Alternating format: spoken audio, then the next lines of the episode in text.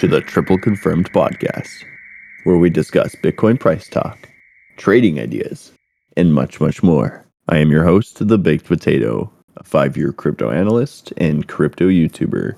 Today's date is October 14th. This is episode 114. Interesting how we lined up there. Wow, and what a day we've had. Unfortunately, trading back at 19150 in the Bitcoin price. We've seen a quick spike rise with our Dixie and our US 10 year, pushing its way back up to the local highs. It's really, really going to come down to what Bitcoin can achieve over the weekend to give us better ideas of what's going to happen into the next week. Unfortunately, we're potentially rejecting off of a key level resistance here at 19700. Obviously, yesterday we came up all the way almost to 20,000, bonked it. We didn't get an immediate hard rejection, but we are slowly turning back over at the moment. The thing that's going to pull us out of this and save us potentially would be some sort of higher low, converging wave, money flow coming back in and continuing. For now, we need to see how the 16 hour kind of goes. Like we're still technically triple confirmed up on our medium to higher time frames, such as the 16 hour. I don't believe our daily is hit yet. That is correct. So we really just need to see continuation over the next couple days, higher high closes of the candles within the days um, to see continuation going up. Like we still have our daily money flows pointing up, right? We still are potentially working towards a triple confirmation that would invalidate this very serious triple confirmation that we had yesterday, pushing us all the way down into those supply levels at around 18,200, Ethereum being around 11,050. So again, S&P is in the same boat. We want to see continuation of turning up with momentum into next week. Um, our close today, obviously, not the best that we've seen, the best type of thing for our environment here. Really, just you know, we need to see more concrete confirmations before we can make any executive decisions about what's coming here. Unfortunately, this is just the environment we're in. It's a scalper's paradise, a swing trader's nightmare. You know, we uh, we continue to push our way back to the top of the range, come to the bottom of the range, come right back to the middle. And it seems like every day when you wake up, we're trading right back in the middle of the range. We'll dump down in the morning, we'll come back up we'll pump up overnight and we'll come right back. So that's really what I would like to see out of Bitcoin over the next couple days, as long as we're getting higher high uh, candle closes into our daily 12 hour, all this stuff. We don't invalidate some of our medium term time frames, such as the 8 hour, 6 hour, and 12 hour triple confirmations, uh, which haven't happened yet. Then potentially we can hold this thing out for the weekend and Monday could potentially be the precipice of turning ourselves around again.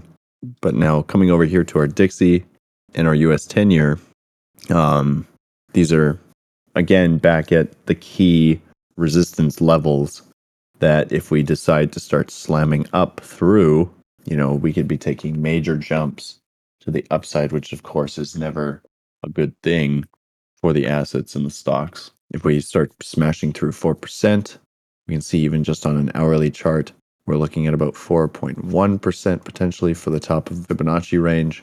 If we start popping through 113, the next level is going to be around 115 and a half for the Dixie. Of course, you know, nothing's very much confirmed yet. We're potentially working towards an invalidation here on the four hour for the US 10 year. And we've already confirmed the four hour Dixie to be not a full on invalidation, but it is TC'd back up. Now, again, you know, we're in a weird zone right now. This could just turn itself right back down come Monday. We can't be for sure that this is the direction that we're continuing in. There's too much back and forth right now between everything. It was a good day if you were a bank. They came out with their reports this morning, higher than expected earnings report for them, you know, which potentially opens up potentially more interest inflation for the common people, yada, yada, yada. So, not a great thing in that sense for everybody else other than JP Morgan, Chase, all these other companies. an article pulled up here saying that JP Morgan and Co.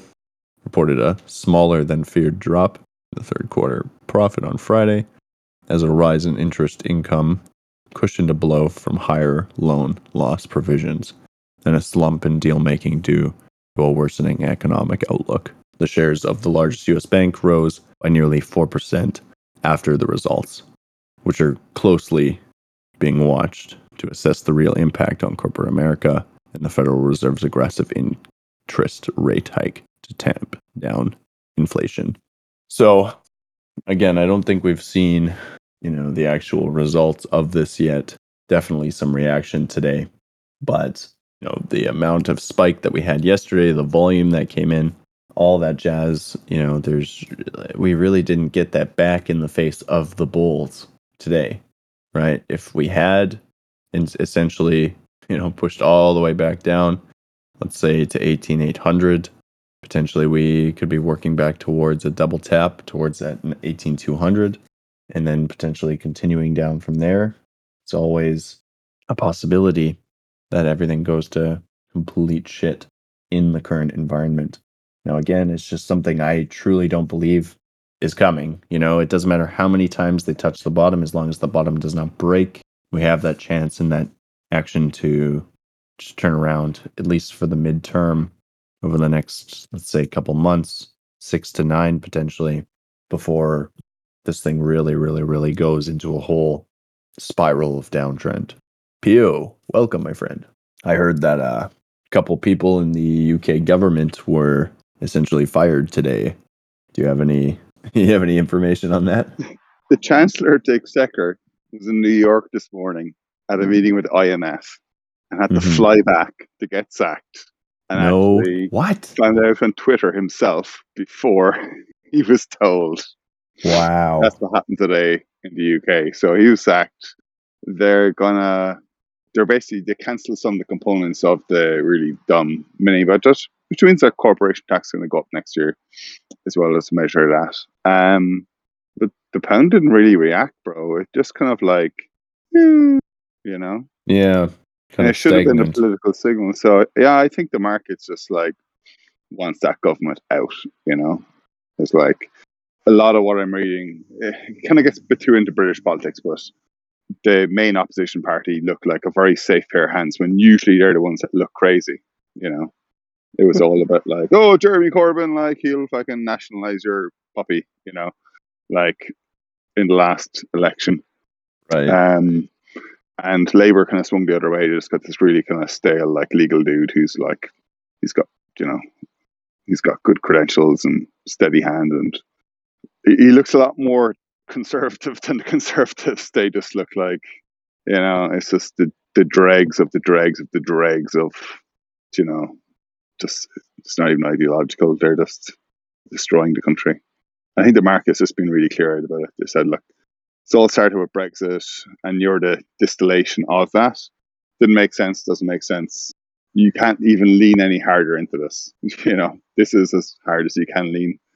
Um, like they kind of lost a trade deal with India during the week because the trade minister herself, who is of Indian descent, started slagging off Indian immigrants. You know, and India kind of do trade deals on the basis of immigration agreements and visa agreements and stuff like that and they just pulled right out of it. So I think everyone's just looking at that government now, going, "All right, look, before Christmas, please." And that's what I saw reflected in the pound. So not really kind of bounce, not really kind of hope against the DXY. Do you know that we hope for? Um, I haven't actually looked at the euro chart in a while. It makes me sad looking at it.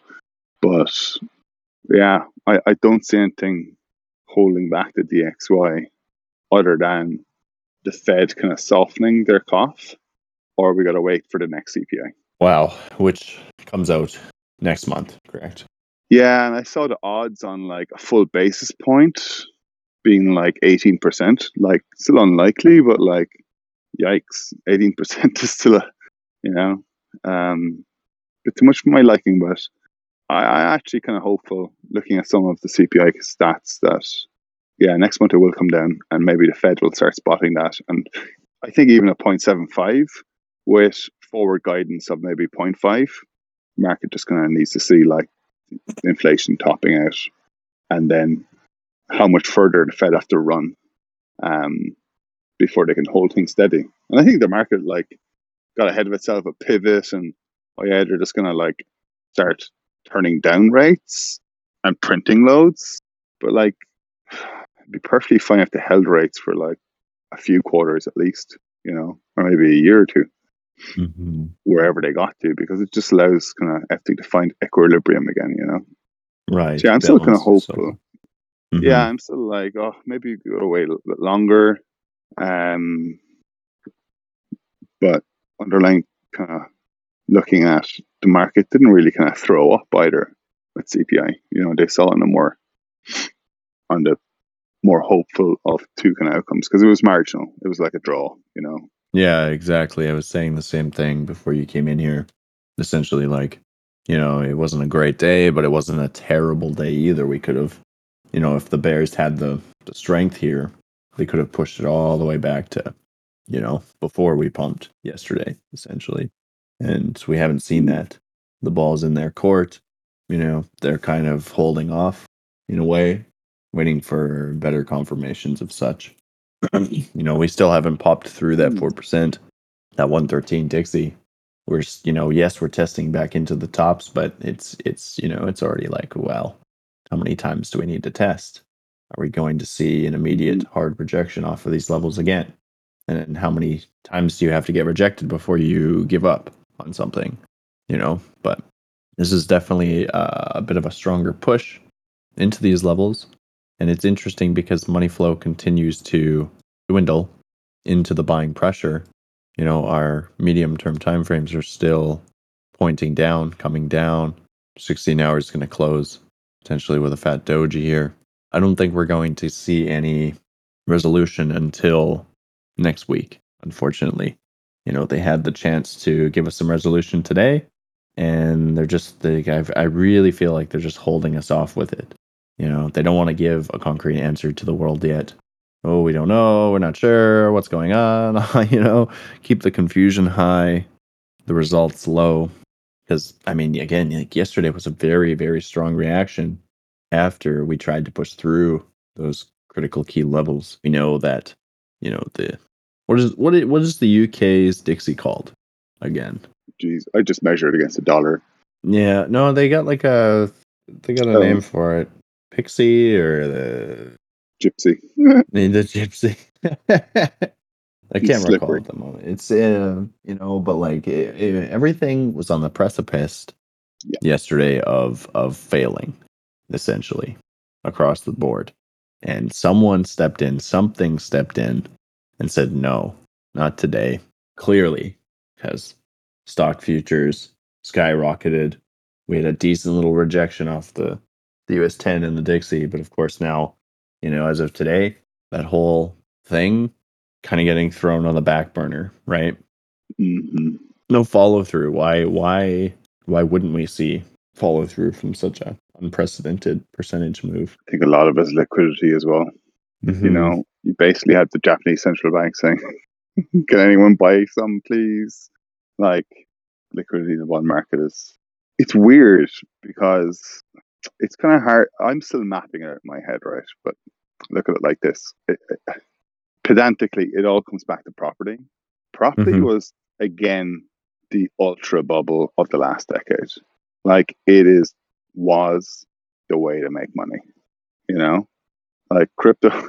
Crypto is just on a different dimension. But like if you're trading equities, bonds, you weren't in bonds. You were in equities. You were in tech. Value didn't go anywhere. Mhm. Um, but like this, probably the smartest and the most kind of conservative big money, it all went into property, i.e., pension funds. So I think the pension funds have been degenerates on property, and kind of looking at your example earlier on, where the banks are, you know, their losses are being helped by their gains because interest rates going up gives them more margin on Mhm. lending, especially to mortgages. Well, I'd be kind of watching that and kind of going, if that gets to a certain threshold, they might be making loads of money, but you know, then people start foreclosing, you know, and you know, it's a sugar high because rates are going up at such an extent. I think 30 year mortgage rate in the US now is like seven and a quarter percent. That is Wow. that's like two mortgages versus borrowing six months ago. You know, Mm, yeah. so I'm kind of watching property and how um, money is looking to move now into bonds because the yield is great. Like you know, you're borrowing off the UK. You know, like you're getting five, six, seven percent, and that's more than what like pension money was get is getting from you know real estate in- investment from uh, investment tr- trusts, uh, institutional landlords, i.e., um, buy to buy to rent, those kind of things that have been Right. kind of dominating Vancouver and Toronto and Dublin and you know really bad stuff like so that yield that's what I'm watching. I'm like that money is they're already talking about here in Ireland because we need lots of supply but they're going to stop. And they were a big supplier. 80% of planning permissions are from these kind of pension funded real estate investment trusts because they're running into bonds. So the government's freaking out because they're like fuck we depend on them to bring the liquidity and the financing into our property strategy, which I don't agree with, but it's so dominant that that money running into bonds from property, where's something going to break? And I think it's there. When? I don't know. I do think the weird event that you kind of observed is is gonna it's gonna move us up. I think they can still have enough control to try and save this before Mhm. the market finds true value. And looking at the Dixie, um, geez, I, I left Australia four years ago, but YouTube still throws up ABC News. Um, they were making a big deal of their central bank governor going to the Fed. And interestingly, the head of the Eurogroup, who's the Irish finance minister, was meeting Yellen today. So it happened back in the last financial crisis when the dollar got really strong. Central bankers started coordinating to stop it like wrecking things. Interesting. And you're then- saying that you're starting to see the same. Yeah, definitely. Three days, Australian central bank governor went to meet Yellen, the head of the Eurogroup, European countries. I don't, Mhm. I don't know how many there are in the Euros. Is 20, 18, 19? Anyhow, uh, Paschal Donohoe, he was meeting Yellen. So, like, it's just, it just really feels like 2007, 2008, where, you know, stuff was starting to break, but they kept the bubble going for a while longer. And Mm. interestingly, I know we mentioned this a couple of podcasts ago, but the stock market still peaked six to eight months after energy peaked. And if you're looking at energy charts, you know, you could look at those as having peaked two, three months ago. So a bit long, yeah, a bit long-winded way to say I think they're going to pull down the Dixie. All right. So we're, I mean, we're still in agreement here because I, I definitely think so too. Like they're just, they're just beating a dead horse at this point, trying to, what feels, well, that's what it feels like to me to, to have it held up at this level. You know, it's, um, like how much farther can you push the poor thing before it takes over, you know, because like we've been running, the Dixie technically has been running, you know, since uh, pretty much the beginning of this year just just straight up into the air. I guess even going farther back into almost uh, two years ago, in the same timeline, right around January, things bottomed out and have just continued to curl, and we can see that the trend is becoming more exponential as we've been going along. So I mean, maybe we are still in in the market for some sort of exponential blow off top, where we push all the way up to 119, 120 that's a very real possibility here. But I would imagine that it would happen fast. It would act as the final catalyst for this thing before taking its dive down. But now, if we make it all the way up to 119, 120, you know, where's our where's our next low going to come in? It's only going to come in at around 108, more than likely. And then it's probably going to bottom, try to either form a lower high in the region of where we are right now to reject and then potentially break through, or to get that higher low, you know, into 114, get another higher low, and then try and go into that level again. So It's actually really interesting what you're saying because if the market was setting itself up yesterday for the Dixie to break this level, but the UK kind of starting to solve their situation, mhm. didn't really kind of give them the juice to do that. That- That's how the chart looks. right, because I mean, we know that all these other countries are not going to benefit from the US dollar value absolutely skyrocketing. right? And I can imagine that they're trying their darndest to not allow that situation to come to full, you know, to fruition. Yeah. But it's yeah, it's it's only time that's going to tell us. You know, That's the it, essence. man. Yeah. That's it. It's and, time moves on, you know, and eventually it will be like that grey area between bearish and bullish. Um, I saw some really interesting non-crypto kind of investor fucking stuff on online. They were starting to say like, look, with Facebook cutting back and a lot of startups and stuff like that, like cutting back and consolidating, now is a good time to start looking for value in the tech market because everyone's going to be six months ahead of if you start now. And I found it very interesting because I just view, you know, crypto and Web three is just tech, even though a lot of tech people see it as something other, which confuses me. So Yeah. Actually, I read something just quick about uh Web3 yesterday. Um Decentraland essentially had a day last week where they had only 40 transactions across the entirety of the network of a market cap of, of what? One one point something billion? I'm telling you, bro, TC, like, um, that was one example. I think OpenSea has something like, like it was a, a couple of dozen transactions a Mhm. week. Um, at one stage, Coinbase's NFT thing, although it's probably not relatable in terms of like, TC is a lot busier than a lot of these things are worth like billions. Right. Like where's where's the real world value in Where these the things? If, right. And then, you know, obviously Decentraland came out and they snapped back and they're like, well, you know, we have an average of four to seven thousand people logging on every day. And then it's like, well, they got bashed for that uh, completely and, and understandably. Like, what do you mean you only have, you know, a couple of thousand people using your service? You know, like it's that's still a pitiful number again for the market cap and the and the value of your coin to the actual, you know, the, the usage.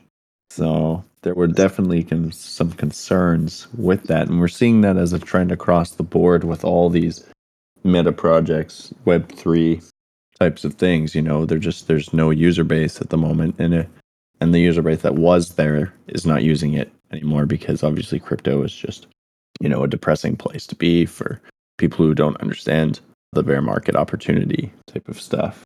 They've just they've just thrown in the towel and said, you know, I'll look at it again in a year or two years or whenever things start to pick up again. They're not going to be, if you get into the market in six to 12 months' time, it's going to take you three to six months to tune into, you know, where the value is going to be. And you could be halfway through the beginning of a bull market by then. Right. I that's that's where I came into crypto. like not a good place to come in. If you have that lead up, you know, you can take advantage of it. If it happens, which you should. Right. Exactly. Because if you're jumping in with with fear of missing out at the center of you know your thinking, because even if you don't, it would just happen naturally. Because obviously things have already been happening. So that mindset is already ingrained in yourself. Oh man, I've already missed all this opportunity. You know, I gotta get in right now. Yada yada yada. It just it invokes that that sense of our brains that makes us make terrible trade decisions when you have to be rational the entirety of the time and make educated, updated, informed decisions. Yeah. It's like I'll sum up my experience. It was emotionally overwhelming because I wasn't already trading. It wasn't like I started trading something new. Mm-hmm. you know and crypto is it's it's so have so much adrenaline from it like because it just yeah it, it's just crazy and um, i think you just need to kind of yeah definitely warm up and pay attention i think the more you pay attention the more you're gonna like with loaf and i was talking about the other day you know he's just like honing in on the good projects Mm-hmm. you know, like you can go, yeah, if you come in half a two bull market, you're in KuCoin, I'll buy this, I'll buy that. And, you know, you've 20, 25 different things on the go. And that's just, you can get lucky that way, but it's it's not that efficient. Right, because you're not trading at that point. You're just you're just gambling essentially. hundred percent. You need to invest the time ahead of Yeah. the action, and this bear Exactly. market's been beautiful for it. Hell yeah. Ooh. All right, guys. I'll say a few closing notes quick. Um, again, it's really going to come down to Monday to give us a better answer of what's going to come. You know, cryptos over the weekend shouldn't really do too much. I would imagine just kind of ranging tightly again, just as we had the previous week up until a few days ago. If we, you know, if we start breaking back down, touching 18800 here would be okay. Popping below it on a closing candle basis, not so good. Um, the current triple confirmations would essentially have you in starting entry longs around 19. You're being given a potential opportunity here to, if you missed that the first time, jump in. But at the same time, now the four hours potentially TCing back down. If it does, you may want to hold off on those starting entries, potentially starting a short.